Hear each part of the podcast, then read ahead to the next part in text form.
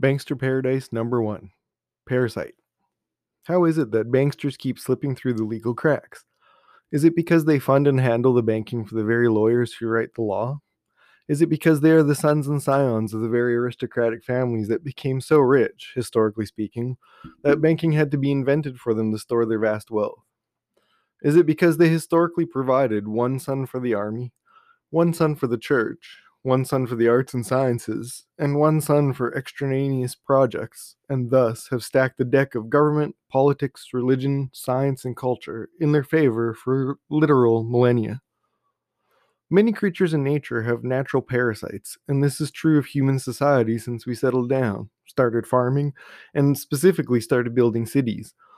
Human parasites look human in shape, but that's where most of the resemblance ends. The predatory sociopath is in many regards a new species of human created by the strong selection pressures of the early city. Arguably a species within a species parasitizing. And it wasn't long before their natural disdain for normal human norms and their innate ruthlessness saw them climb to and stay on top of the big dog pile of humanity that is civilization since the Bronze Age.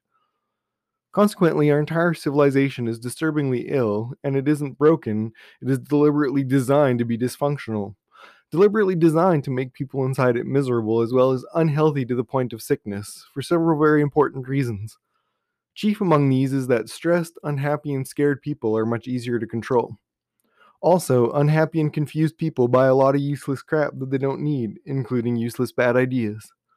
So flash forward a few millennia of this, and we end up with a burning mansion of a dumpster fire being what's left of Western civilization. So how do they accomplish these things, these predatory sociopaths? How do they control entire civilization from the top down? Well, both with great ease and with great difficulty. For starters, you have to keep in mind that the things we see today are the product of thousands of years of decisions by the same core groups of families to maintain their power at any cost. Above all else, up to and including the destruction of entire nations of people. And they have been doing this thing now for a well-documented 5,000 years at least, but more likely a minimum of twice as long, quite literally since the first city arose. They've been doing this for so long and so successfully that the aristocracy is arguably the most decisive artificial selection factor that our species has ever had.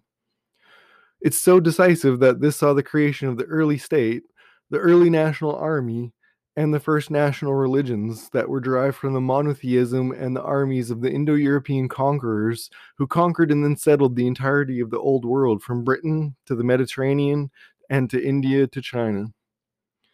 All of this was done directly to control the peasants that they conquered through military force and through the control of the distribution of resources, most notably bread and beer in early societies.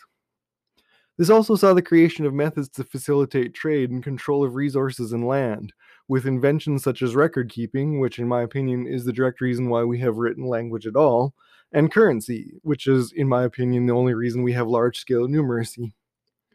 This also saw the creation of the big three lies all of civilization since has come to rest on, namely the lie of noble blood, the lie of religion, and the lie of economics. See the episode about the big three lies. So why do we still tolerate this insanity collectively as a species?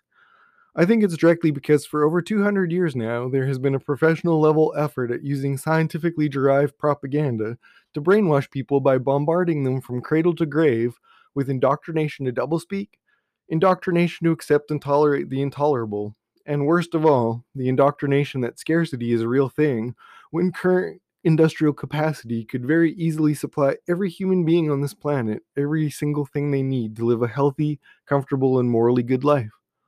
On the bright side of things, however, the feudal owners themselves have provided us via their double agent Julian Assange accurate lists of themselves and their useful idiots, telling us exactly who to arrest, try, and execute for their crimes against all humanity. It is up to everyone now to stop the doublespeak and stop lying to yourself for once and for all and start standing up for the morals that everyone professes to believe.